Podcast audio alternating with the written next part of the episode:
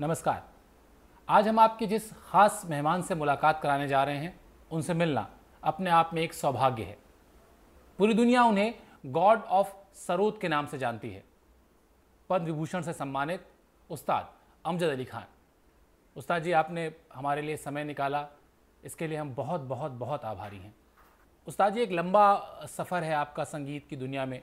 लेकिन हम आपको आपके बचपन की तरफ़ ले जाते हैं और सबसे पहले तो वो दिलचस्प कहानी जानना चाहते हैं कि मासूम अली खां कैसे अमजद अली खां बने।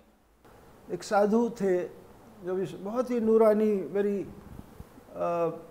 बहुत ही एक तेज था उनकी शक्ल के ऊपर एक, एक बहुत ही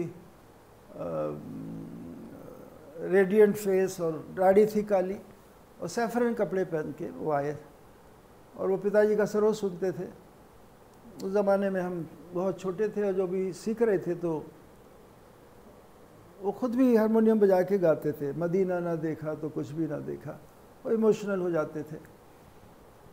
क्योंकि जो सूफ़ी लोग होते हैं, उनका कोई मज़हब नहीं होता। वो जिधर हर जगह मत्था टेकते हैं तो वो साधु जिस साहब जो घर आए थे, दरवेश, बेटा बजाओ, कुछ जो भी हम बजाते थे, उन्होंने वो हमने सुनाया, नाम पूछा, ये नाम है। मासूम अली ख़ान रखा था बचपन से।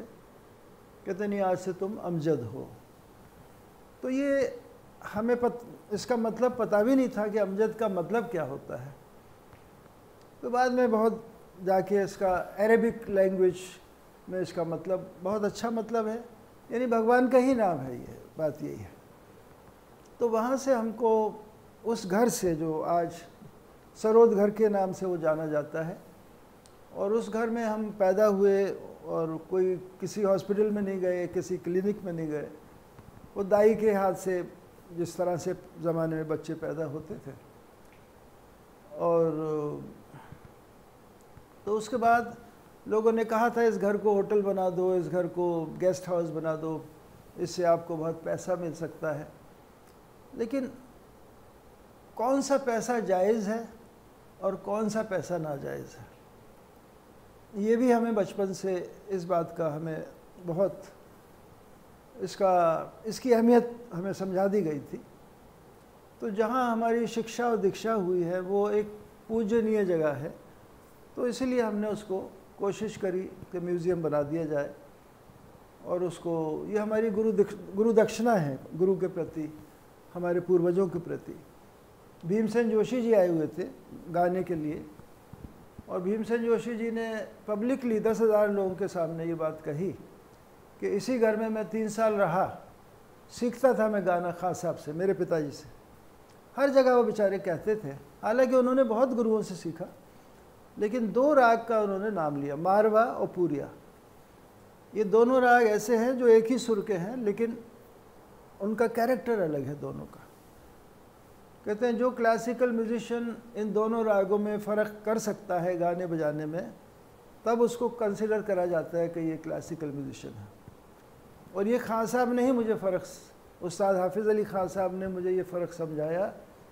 और आप देखो, भीमसेन जी की हिस्ट्री देखो तो मैक्सिमम कॉन्सर्ट्स उनके पूरिया गा रहे हैं, या मारवा गा रहे हैं। तो तीन साल रहे, और जब भी हम जाते थे पूना, वो मुझे हाथ पकड़ के स्टेज पर ले जाते थे। कहते पच्चीस हज़ार लोग खड़े आपको पता है ये कौन है? ये मेरे गुरु भाई हैं, खुद ही कहते थे।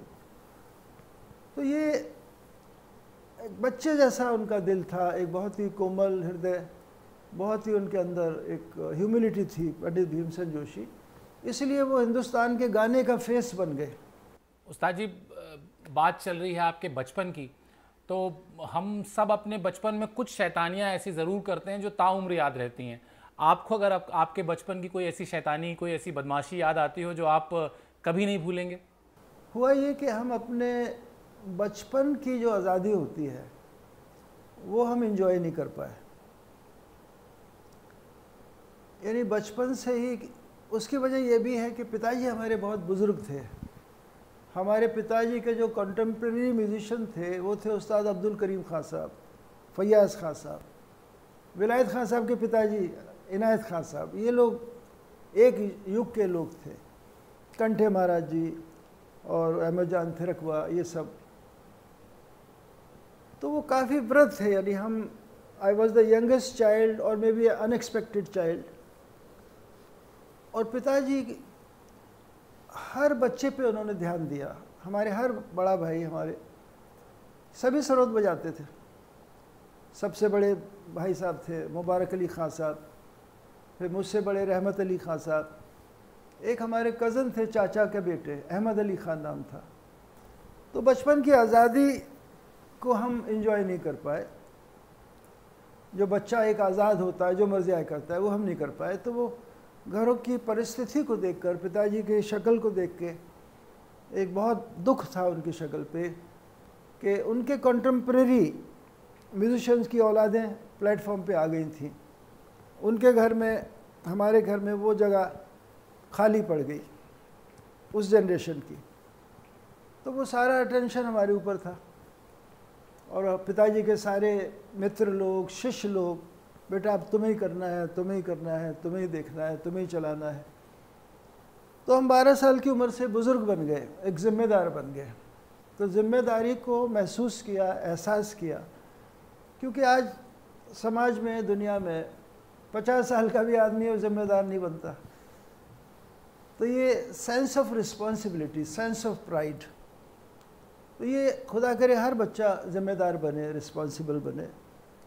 तो बचपन की आज़ादी हमें हमें नहीं मिली और हम ज़िम्मेदार बन गए और ये ख़तरा रहता था बचपन में कि कोई ऐसी बात गलत बात पिताजी के कान में ना पहुँचे कि हमने किसी को झापड़ मार दिया या पत्थर मार दिया या सर तोड़ दिया। हम खुद ही पिट लेते थे ताकि हमारे हाथ से कोई पिट गया और वो शिकायत करे वो नहीं ठीक है। ये आ, कैसा कैसा मतलब बहुत ही मुश्किल है इस बात को समझाना, लेकिन घर का माहौल कैसा था उस्ताद जी? जिस वक्त मतलब सुबह से लेकर शाम तक घर में जब संगीत हो, हर तरफ़ संगीत फैला हुआ हो, उस माहौल में एक बच्चे का बड़ा होना, कैसे देखते हैं आप इस चीज़ को? देखिए, बचपन में हम तबला सीखते थे, गाना भी सीखते थे। एक ग्वालियर में महाराष्ट्रियन, हालाँकि घर में तो सभी म्यूजिशियन थे, भाई, बड़े भाई, चाचा आते जाते सभी कुछ सिखाते थे। और पिताजी का ये था कि वो वो भी, उनको गायकी का, गाने का बहुत शौक़ था तो वो भी गाकर ही मुझे सिखाते थे। लेकिन जब हमारे तबला के, उन्होंने एक, ये कह दिया था, एक तबला वादक को कहा था, वो मेरे पास आके घर में कुछ सिखा दे। गायक को भी कहा था एक, N N for Nagpur, L for London, N L गुने, एक महाराष्ट्रियन बहुत गुनी आदमी थे वो, लेकिन उनका प्यार था कि वो घर आके मुझे सिखाते थे गाना। ऐसे एक तबला वादक बहुत बड़े ख़ानदान के थे वो, पंडित रघुवर प्रसाद। तो वो तबला तो तबले से मुझे बहुत लगाव हो गया था। और तबला में काफ़ी बजाने लगा था। तो पिताजी घबरा गए कि कहीं ये सरोद छोड़ ना दे। तो फिर कई दिन तक तबला घर से गायब हो गया था। और फिर सरोद की तरफ़ ध्यान दिया। आपका जो दिल्ली आने का सफ़र है और फिर जो दिल्ली में शुरुआती दिन हैं मैंने सुना है दिल्ली आपको शुरुआत में बहुत पसंद नहीं आती थी क्योंकि काफ़ी संघर्ष भी थे काफ़ी चैलेंजेस भी थे दिल्ली में रहने के दौरान आपके लिए। इसी दिल्ली शहर में हमारे पिताजी 1957 में आए और यहाँ एक संस्था में म्यूज़िक सिखाते थे। कल्चरल ऑर्गेनाइजेशन ऑफ़ दिल्ली फिर ऐसा वक्त आया कि पिताजी के बाद कहा था कि हमें भी वो नौकरी देंगे। तो वो नौकरी देने में उन्होंने छः महीने लगा दिए। कहा था, पाँच सौ रुपये की नौकरी देंगे। लेकिन जब वक्त देने का आया तो कहते भाई, हम सिर्फ़ तीन सौ रुपया दे सकते हैं आपको। करना है तो करो, नहीं तो जाओ। तो वक्त, वो ऐसा समय था कि हमने वो तीन सौ रुपये की नौकरी करी। और वो नौकरी करते ही हमारा बुलाना चलाना ज़्यादा हो गया। लोग हमें, हर प्रांत से लोग हमें बुलाने लगे। तो I could not do justice to that job तो विद इन सिक्स मंथ्स मैंने रिज़ाइन कर दिया। फिर वही कल्चरल ऑर्गेनाइजेशन ने हम लोग को एक किराए का घर दे रखा था, जो इरविन हॉस्पिटल जहाँ है, जहाँ वो ख़त्म होता है इरविन हॉस्पिटल, और आप जा रहे हैं मिंटो रोड की तरफ़, वहाँ मेन रोड पे बंगलोज होते थे। बड़े बड़े गार्डन होता था, बंगला होता था। तो वो हम किराए पे रहते थे वहाँ। फिर अचानक एक दिन उसी कल्चरल ऑर्गेनाइजेशन का नोटिस आ गया कि पंद्रह दिन में आप घर खाली करिए। अब पंद्रह दिन में घर कैसे दिल्ली में आप ले सकते हैं?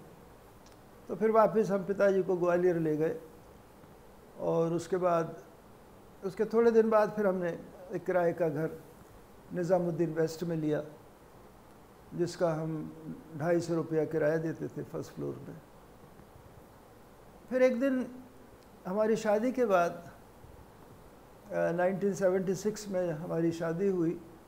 उसके बाद फिर हम शिफ्ट करे पंचशील इनक्लेव में वो ढाई हज़ार रुपये का हम किराया देते थे। उस वक़्त हमें वो किराया ज़्यादा लग रहा था तो हमने सोचा बहुत सारे कलाकार हैं जो सरकारी घरों में रहते हैं। करीब हज़ार, दो हज़ार या उससे भी ज़्यादा होंगे। तो मैं भी, मैंने कभी सरकार से कोई मदद लेने की कोशिश नहीं करी। तब हम गए, कुछ ज़माने में एक हाउसिंग मिनिस्टर होते थे, mister P C Sethi, Congress के थे। तो हम बाकायदा चिट्ठी, हमारी लाइफ में जब भी हमें ज़रूरत पड़ी, हम सीधे आदमी के पास चले गए। ऑफिसर हो, मंत्री हो सेक्रेटरी हो सेक्शन ऑफिसर हो। हमने ऊपर से फ़ोन कराने का कभी प्रयास करा नहीं। जानते हम सबको थे तो वो मंत्री बहुत ही औपचारिकता से, अपने सरकारी औपचारिकता से हमसे मिले। चिट्ठी ले ली उन्होंने और उसके थोड़े दिन बाद जवाब आया कि सरकार के पास ऐसी कोई पॉलिसी नहीं है कि जो आपको हम घर दे सकें। तो मेरे दिल में आया कि मैं एक प्रेस कॉन्फ्रेंस करूँ और इस बात को बताऊँ कि भाई ये तीन हज़ार जो म्यूज़िशन एंड डांसर दिल्ली में सरकारी घरों में रहते हैं, अगर पॉलिसी नहीं है तो वो कैसे रहते हैं? फिर बाद में हमें गुरु का कुछ ऐसा आवाज़ आई कि बेटा ऐसा काम मत करो, ये ना हो कि उनके घर छिन जाए कहीं। तो हमने अब उसके लिए फिर कोशिश नहीं करी। संगीत के खासतौर पे शास्त्रीय संगीत के प्रचार प्रसार के लिए जिस तरह की योजनाएँ या जिस तरह का सहयोग या जिस तरह की मदद भारत सरकार की तरफ़ से मिलनी चाहिए, आपको लगता है वो वो सही दिशा में है वो रास्ता? कलाकार बनने के लिए एक बहुत लंबा रास्ता होता है। बहुत स्ट्रगल होते हैं, बहुत तकलीफ़ों से। एक संगीतकार बनता कैसे है? तो जब उसके स्ट्रगलिंग डेज़ जो होते हैं, उसमें सरकार की कोई मदद नहीं मिलती है। उसमें सरकार को पता भी नहीं लगता कि कौन मेहनत कर रहा है, कौन रियाज कर रहा है, कौन नहीं कर रहा है।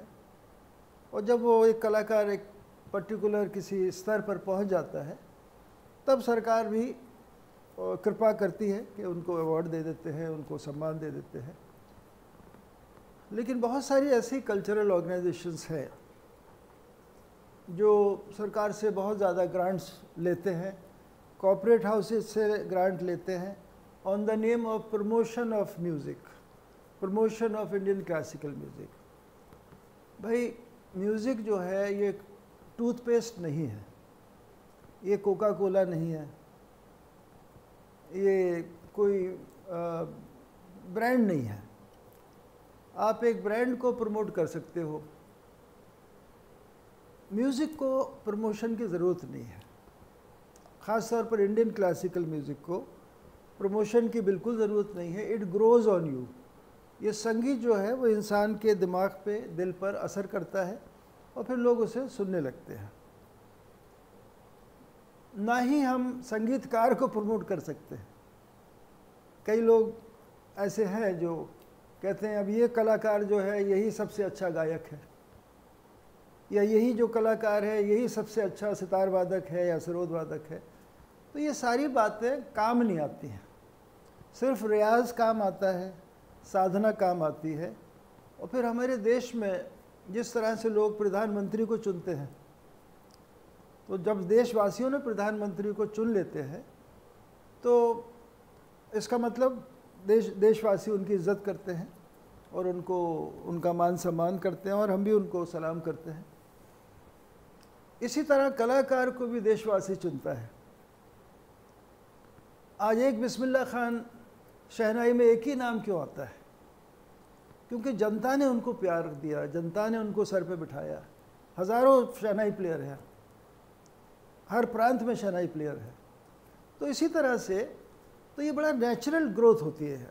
तो इसीलिए बजाय इसके कि सरकार ऑर्गेनाइजेशंस को पैसा दे, और ऑर्गेनाइजेशन कौन सी है जो कला की सेवा कर रही है, उसका उसका इंस्पेक्शन हो, उसके बारे में जानकारी ले। बहुत सारी ऐसी संस्थाएँ हैं जो बहुत सिंसियर हैं और बहुत कमिटेड हैं और बहुत डेडिकेटेड हैं, लेकिन उनको सरकार से कोई पैसा नहीं मिलता। उनको सरकार से कोई इनक्रेजमेंट नहीं मिलती है। अगर सरकार को मदद करना ही है तो स्कॉलरशिप टैलेंटेड लोगों को स्कॉलरशिप दें। जो महान गुरु लोग हैं, जो जो मशहूर कलाकार हैं उनसे पूछताछ करें कि किसको फाइनेंशियल हेल्प की ज़रूरत है। क्योंकि फाइनेंशियल हेल्प एक सही वक्त पर अगर मिल जाए, या अवार्ड्स भी, ये फोर्टीज़ अंडर फोर्टीज़ वालों को भी अवार्ड मिलना चाहिए। ये क्या वजह है कि सिर्फ़ सत्तर और अस्सी साल वाले को अवार्ड दिए जाते हैं? और अगर अस्सी होते होते वो चला जाए तो वो बेचारा अवार्ड से वंचित रह जाता है। तो यंगर जनरेशन को सही, जैसे स्पोर्ट्समैन को 24 साल की उम्र में 25 साल की उम्र में दुनिया के सारे अवार्ड्स मिल जाते हैं। लेकिन क्लासिकल म्यूज़िक में ज़्यादातर हमारी सरकार अस्सी, सत्तर साल, अस्सी साल और नब्बे साल की इंतज़ार में रहते हैं। तो ये कलाकार के लिए बहुत ही अनहेल्दी सिस्टम है, कला के लिए अनहेल्दी क्योंकि कला तो हमेशा जवान रहती है, कलाकार बूढ़ा हो जाता है। उस्ताद जी, हमने कई बार ये बात सुनी है कि जो संगीत है उसकी कोई सरहद नहीं होती। आपको लगता है कि दोनों मुल्कों में जो इस तरह के रिश्ते जब खराब होते हैं और संगीत को लेकर जब बातचीत होती है, शायद प्राथमिकताएँ कुछ और होनी चाहिए अभी दोनों ही देशों की? पाकिस्तान, हिंदुस्तान का एक ऐसा वक्त था 25 साल तक कल्चरल साइलेंस था। 25 साल के बाद शायद वो 1981 था कि जब मुझे सरकार ने पाकिस्तान भेजा। उस ज़माने में वहाँ नटवर सिंह एम्बेसडर थे। मनीशंकर अय्यर कराची में काउंसलर जनरल थे। 25 साल तक ना कोई गया था, ना कोई आया था। और वहाँ के बड़े बड़े म्यूजिशियन मुझे मिलने के लिए आए। नूर जहाँ से भी मुलाकात हुई। अभी तो मैं जवान हूँ, जो गाती थी। वो भी मिली, फरीदा खानम। बड़े बड़े म्यूजिशियन मिले। और, फिर आज ऐसा एक दौर, अब फिर वैसा कुछ हालात बदल रहे हैं। लेकिन ये मुझे ऐसा लगता है कि ये टेम्परेरी है। क्योंकि एक घर में भाइयों में झगड़े हो जाते हैं। एक घर में मामा के साथ झगड़े हो जाते हैं, चाचा के साथ झगड़े हो जाते हैं। वो थोड़े दिन के बाद फिर पैचअप हो जाता है। क्योंकि एक चने के दो दाल हैं। भाई, पाकिस्तान तो हिंदुस्तानी था पहले। ज़मीन की वजह से टुकड़े हो गए, लेकिन स्वर के टुकड़े नहीं हो सकते।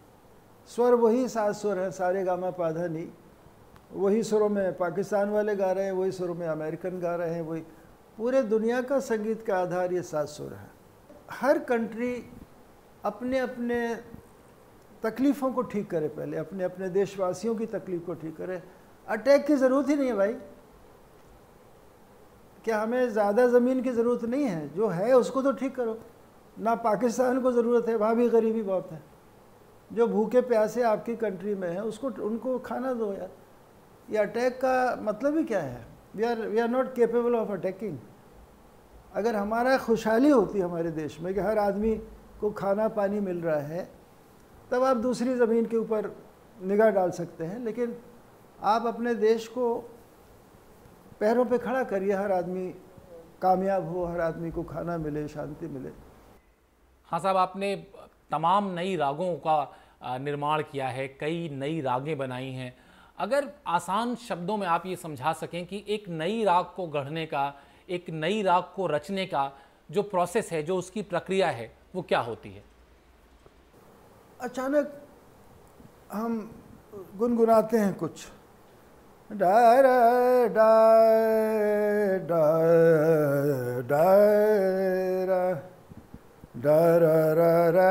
डार da da da ra da ra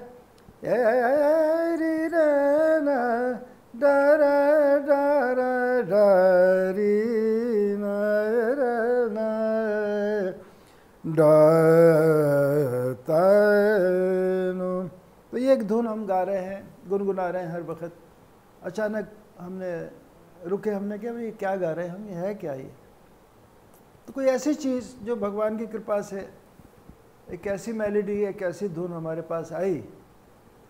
और जब हम, जब हमने उसको एनालाइज किया कि भाई क्या क्या सुर लग रहे हैं इसके अंदर? पा, मा, गा, रे, सा, नि, सा, धा, नि, धा पा मा पा नि, धा, नि, सा, रे, नि, सा, रे, पा, गा, मा, रे, पा, मा पा नि, धा, नि, सा, नि, धा पा मा, धा, मा पा मा, गा मा, गा, रे, गा पा मा, धा पा मा पा धा, नि नि, धा पा मा, धा, मा पा मा, गा मा, गा, रे, गा। तो जब इसको हमने एनालाइज किया कि क्या क्या सुर लग रहे हैं इस धुन में, तब पता लगा कि तो कोई नया, नई आत्मा आ गई है। तो फिर आत्मा खड़ी हो जाती है आके कि भाई, आप मुझे पहचानते हैं क्या? तो उन्होंने नहीं तो नया, पहला रूप देख रहे हैं। तो आप मुझे अपनाते हैं या मैं जाऊँ?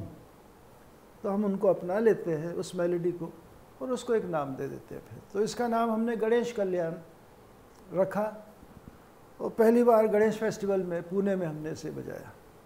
तो काफ़ी जगह हमारी जो अभी ऑर्केस्ट्रा हुई समागम उसमें भी गणेश कल्याण का एक बहुत अच्छा कंपोजिशन है।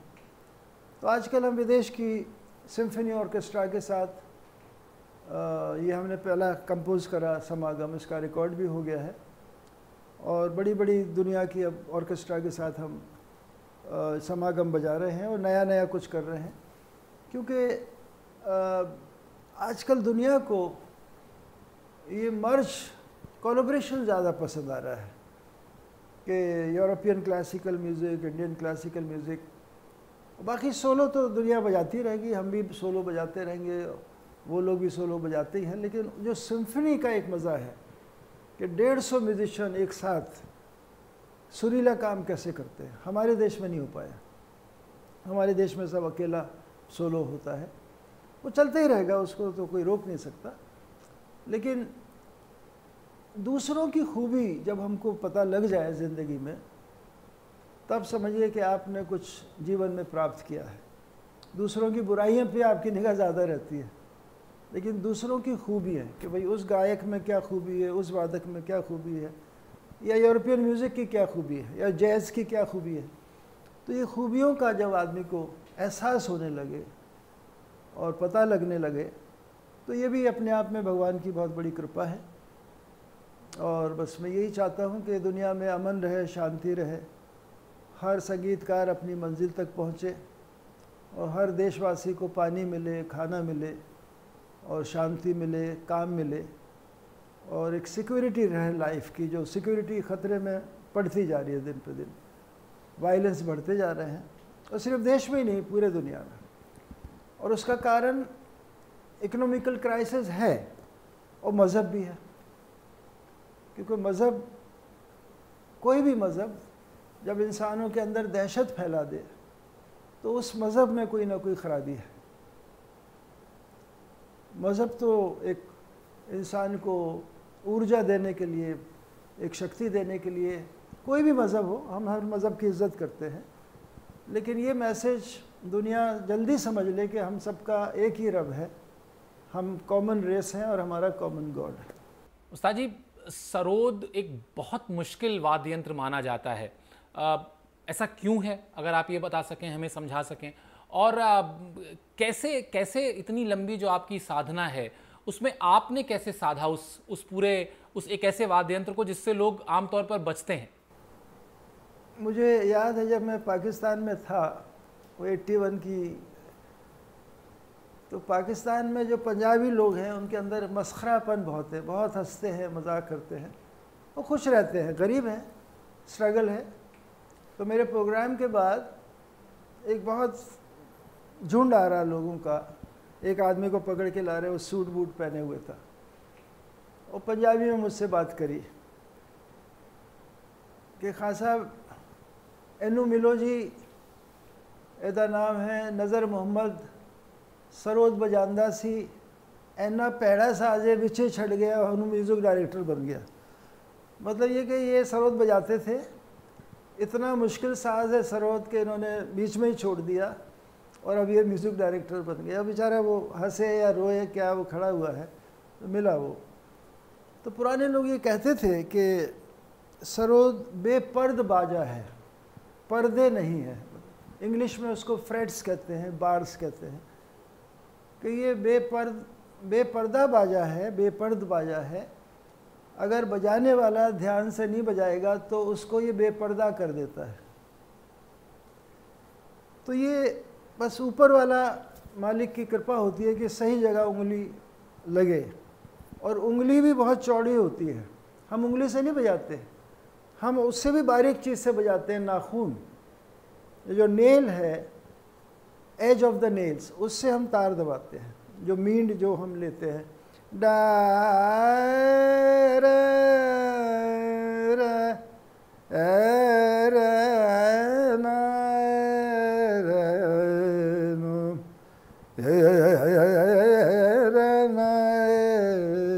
तो हम सरोद के ज़रिए गाना गाते हैं। गाना गाने की कोशिश करते हैं।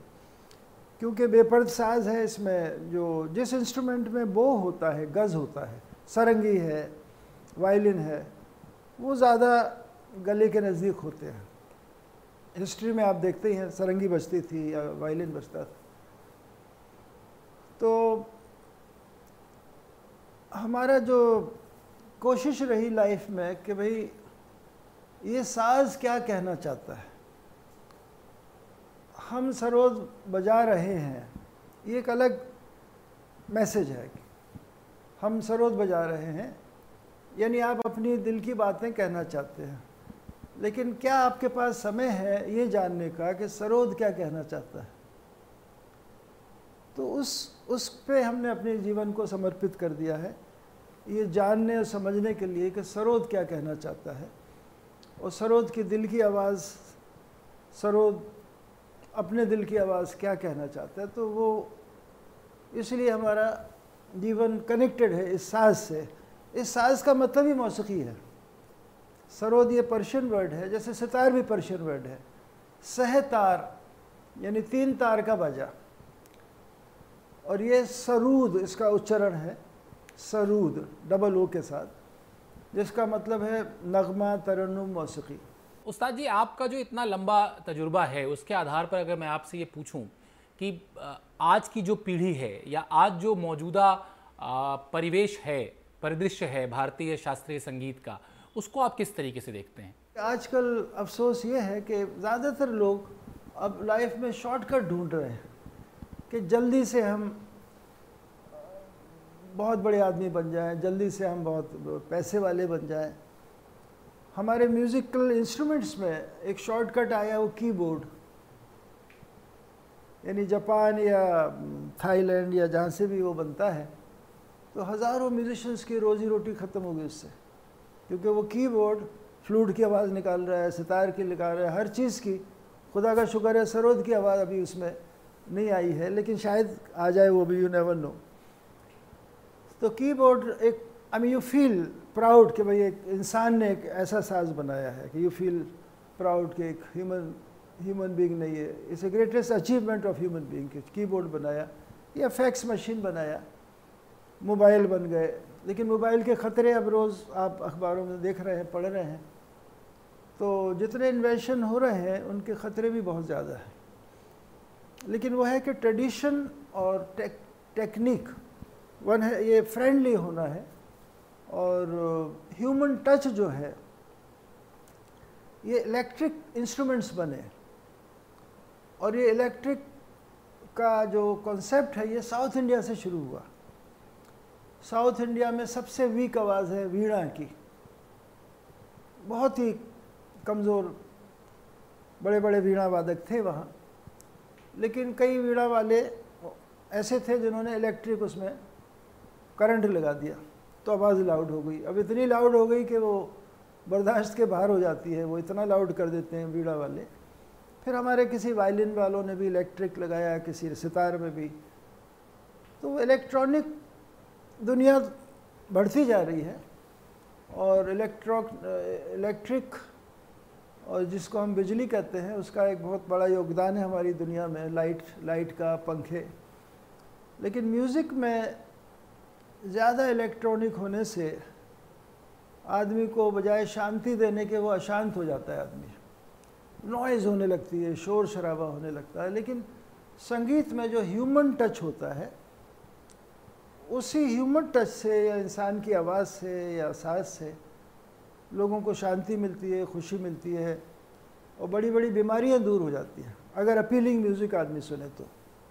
आपकी जो अगली पीढ़ी है, अमान, अयान दोनों बहुत एक तरीके से आपकी जो आपकी जो परंपरा है, उसको बहुत सही दिशा में आगे लेकर जा रहे हैं। क्या कुछ क्या कुछ सिखाया है आपने उन्हें? एक गुरु के तौर पर, एक पिता के तौर पर, क्या संस्कार दिए हैं आपने उन्हें? भगवान की कृपा है कि अमान यान भी जिम्मेदार बन गए हैं। अब उनको मुझे कहने की ज़रूरत नहीं पड़ती कि रियाज़ करो। जब भी कॉन्सर्ट होता है तो वो अपने अपने कमरों में सरोद लेके रियाज करते रहते हैं। तो ये और आज भी मैं ये कह ये कह रहा हूँ कि हर संगीतकार के लिए एक ये लंबी यात्रा होती है। खुदा करे हर संगीतकार अपनी मंजिल तक पहुँचे और with with discipline and dignity क्योंकि क्लासिकल म्यूज़िक एक एलिफेंट वॉक है। You have to walk with dignity and elegance हम किसी रेड रेस में नहीं है, किसी दौड़ में नहीं है। हमारी फ़ील्ड में कोई हार जीत नहीं है। हार जीत की दुनिया में दुनिया इंटरेस्टेड है। हार जीत की दुनिया स्पोर्ट्स है। कि कोई किसी दिन जीत रहा है, कोई हार रहा है, किसी को मारना है, किसी को गिराना है। दंगल हो रहे हैं, पहलवान किसी को मार रहा है कोई कोई जीत रहा है, कोई हार रहा है। तो हमारी फ़ील्ड में खुदा का शुक्र है कि ये हार जीत नहीं है। और लेकिन यंग म्यूजिशंस को सही वक्त पर प्रोत्साहन मिलता रहे यही मैं चाहता हूँ। हमने आ, सुना है उस्ताद जी की एक कार्यक्रम के सिलसिले में आप आ, गए हुए थे और वहीं सुबलक्ष्मी जी से आपकी मुलाकात हुई और फिर उसके बाद आ, वो मुलाकात जो है वो शादी में एक एक, एक रिश्ते में तब्दील हुई। तो क्या है ये दिलचस्प किस्सा ज़रा बताएँ हमारे दर्शकों को? नहीं कलकत्ते में ही कला संगम म्यूज़िक फेस्टिवल होता था। और वहीं पर बहुत कलाकार उस्ताद अमीर खान साहब भी गा रहे थे और भी बहुत, विलायत खान साहब भी बजा रहे थे। इनका भी डांस था क्योंकि ये आसाम की एक बहुत ही कल्चर्ड परिवार की बेटी हैं और इन्होंने डांस रुकमनी अरुणडेल से सीखा, जो भरतनाट्यम का कला क्षेत्र जो है, आज भी है वो चेन्नई में। तो इनका डांस देखा और वो डांस देखते वक्त ऐसा लगा कि जैसे भगवान ने इनको मेरे लिए भेजा है। और उसके बाद फिर, उसके बाद हिस्ट्री है, कैसे मिले, क्या हुआ? फिर उनके पूरे परिवार से जो उनके पिताजी थे, मेरे father in law Parshuram Barua, वो आसाम फ़िल्म के पहले हीरो थे। उनके बड़े भाई थे पीसी बरुआ, जो मेंबर ऑफ़ पार्लियामेंट थे, कांग्रेस के थे वो। और घर में टी का, टी गार्डन का बिज़नेस यही काम था। तो उन सारे बुज़ुर्गों का आशीर्वाद मिला। और उनका प्यार, आशीर्वाद और वहाँ से फिर हमारा रिश्ता आसाम के साथ। अब आज आसाम में मुझे सन इन लॉ ही कहते हैं वहाँ पर और बहुत प्यार मिला है। और ये हमारे परिवार की एक बहुत बड़ी, यानी कलाकार तो हमेशा कलाकार ही रहता है। ये कहना गलत हुआ कि उन्होंने डांस छोड़ दिया। वो छोड़, छोड़ता कोई नहीं है, लेकिन स्टेज पर नहीं है, वो अलग बात है।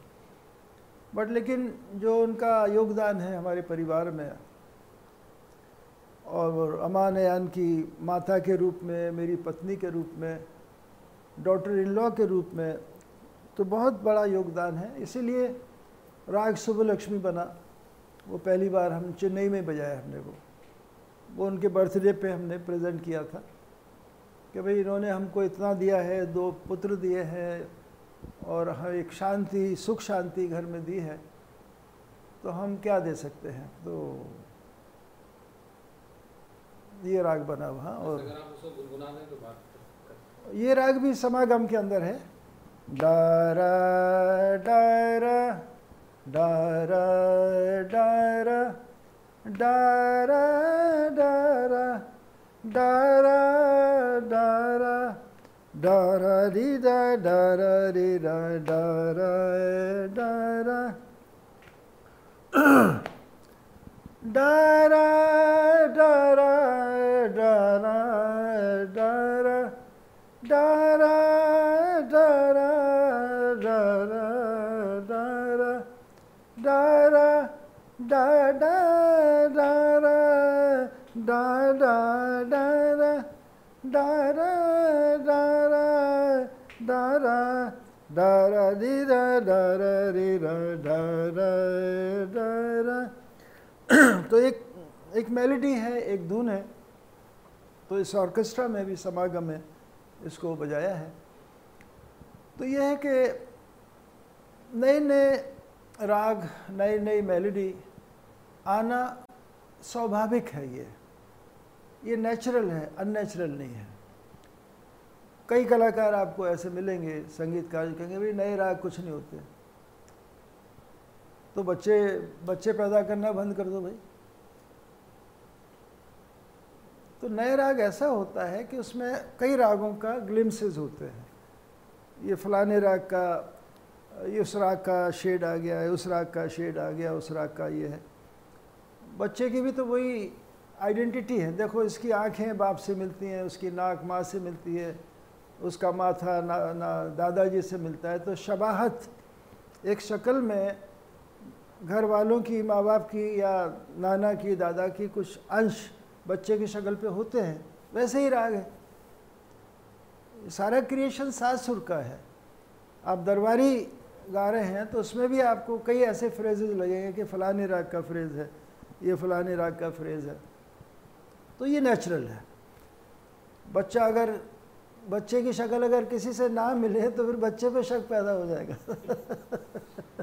आपको तमाम पुरस्कार मिले तमाम सम्मान मिले लेकिन अगर मैं सही हूँ तो अभी भी आप अपने आप को जो कहलवाना पसंद करते हैं वो ये कि जिस एक ऐसे कलाकार के तौर पर आप अपनी पहचान चाहते हैं जिसे पूरी दुनिया में लोग सबसे ज़्यादा प्यार करते हों। क्या ये सही है? देखिए क्या है कि ये क्रिएटिव लाइन जो है ये भगवान का जिसको भी आशीर्वाद मिलता है, वो अच्छा गायक हो अच्छा वादक हो, इसको हज़म करना बड़ा मुश्किल होता है। और जिस आदमी को रिकॉग्निशन नहीं मिलती, जिस आदमी को जनता डिस्कार्ड कर देती है, जिस जिस आदमी को लोग बुला, बुलाते नहीं और उसका गाना बजाना नहीं सुनते तो वो ज़्यादा उसके अंदर गुस्सा आ जाता है फ्रस्ट्रेशन आ जाता है। किसी ने एक लतीफ़ा सुनाया मुझे कि दो बहुत फक्कड़ म्यूज़िशन आपस में मिले। कहना, भाई सिगरेट पिलाइए। तो एक ने सिगरेट दी उनको। सिगरेट उन्होंने एक पफ लिया। कहने, बस अब तुम और हम दो ही तो हैं म्यूजिशियन दुनिया में।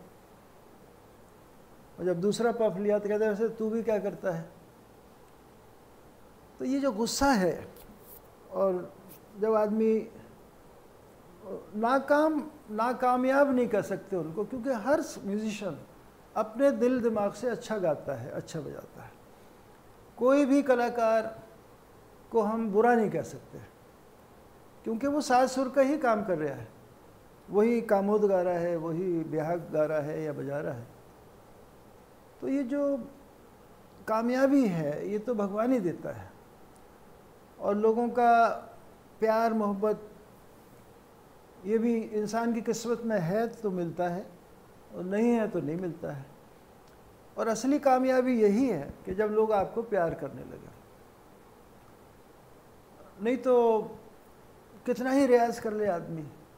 अगर लोगों का आशीर्वाद और प्यार नहीं मिला तो वो रियाज बेकार है। एक दफ़ा हमको विलायत खान साहब को रोम ले गए थे, उस्ताद विलायत खान साहब। एक बहुत बड़ा फेस्टिवल था, इंटरनेशनल पोएट्स कॉन्फ्रेंस। शायद सेवेंटीज़ की बात होगी मेरे ख्याल से। हमारी वाइफ भी थी हम, और हम लोग एक ही फ़्लाइट में गए, विलायत खान साहब और हम। वो इटली का एक बहुत बड़ा थिएटर का आर्टिस्ट था जो बुलाने, पर्सनली आया था। और उसने हमको अपने घर में रखा। विलायत खान साहब को वो अपनी वाइफ के साथ गए थे। उनको एक अलग घर दे दिया था। फिर एक दिन वो आदमी मुझे पूछने लगा। हम लोग बैठे थे सब। मेरी वाइफ भी थी कि हम पब्लिसिटी में आपका नाम कैसे लिखें? अब ये बड़ी बेवकूफ़ी की बात है कि हमसे पूछ रहे हैं। तो हमने कहा, नहीं भाई, जैसा आपकी इच्छा हो, हम, इसमें हम क्या कह सकते हैं? तो हमारे इर्द गिर्द लोग जो थे, ये लिखिए, वो लिखिए, फलाना लिखिए। तो मैंने कहा, नहीं, जो आपकी इच्छा हो। तब वो कहता है कि, नहीं, ये मेरी मजबूरी है, क्योंकि उस्ताद विलायत ख़ां के साथ उनके कॉन्ट्रैक्ट में ये लिखा था कि मैं इतना पैसा लूँगा, ये लूँगा, वो लूँगा, और मेरी पब्लिसिटी में लिखा जाए म्यूजिशियन ऑफ़ द सेंचुरी तो जब वो सेंचुरी कह रहे हैं तो मुझे मज़ाक में ऐसा लगा कि मैं कह दूँ म्यूजिशियन ऑफ़ डबल सेंचुरी लिख दो. लेकिन वो दिमाग में ये बात आई, लेकिन मैंने बोला नहीं, क्योंकि मैं उनकी इज़्ज़त करता था और वो पूजनीय है। बड़े हैं हमारे, बड़े भाई की तरह मैं उनकी इज़्ज़त करता रहा। मैंने कहा मैंने कहा भी, ये लिखो कि most loved musician of India कोई उस्ताद की ज़रूरत नहीं, कोई विज़र्ट की ज़रूरत नहीं। बस most loved musician of India Amjad Ali Khan बस। तो उसी तरह से पब्लिसिटी आई पूरे। सवाल यही है कि मज़ा इसी बात का है कि दुनिया आपको उस्ताद कहे या पंडित कहे, हम अपने मुँह से अपना नाम उस्ताद अमजद अली ख़ान हमने तो कभी कहा ही नहीं। ना अपने लेटर हेड में हमने छपा कभी। आप हमारे लेटर हेड देखिए विजिटिंग कार्ड देखिए, सिर्फ़ अमजद अली ख़ान। भाई दुनिया ने चौदह पंद्रह साल की उम्र से दुनिया कहने लगी उस्ताद अमजद अली ख़ान तो वो उसका एक, वो एक आशीर्वाद है। कोई हमारा उसमें कंट्रोल नहीं है, या कोई हमारी इसको, ये मिलता है, ये आप डिमांड नहीं कर सकते इसको। और जब लोगों का प्यार, आशीर्वाद मिलता है, और जितने बड़े बड़े अवार्ड मिल जाते हैं, इतनी कम उम्र में जब सरोज सम्राट प्रयाग संगीत समिति ने तो ज़िम्मेदारी बढ़ जाती है बहुत ज़्यादा। और ज़िम्मेदारी इस बात की ज़्यादा रहती है कि हमारे ज़रिए किसी का नरादर ना हो, हमारे ज़रिए किसी का दिल ना टूटे जाने अनजाने में को हमसे कोई ऐसी गलती ना हो जाए, जो अभी कॉन्फ्रेंस में नागपुर में एक फेस्टिवल में हम गए थे। और हम वहाँ बड़ी देर तक बैठे थे ग्रीन रूम में। हमसे पहले कोई यंग एक गाना गा रहा था यंग कलाकार।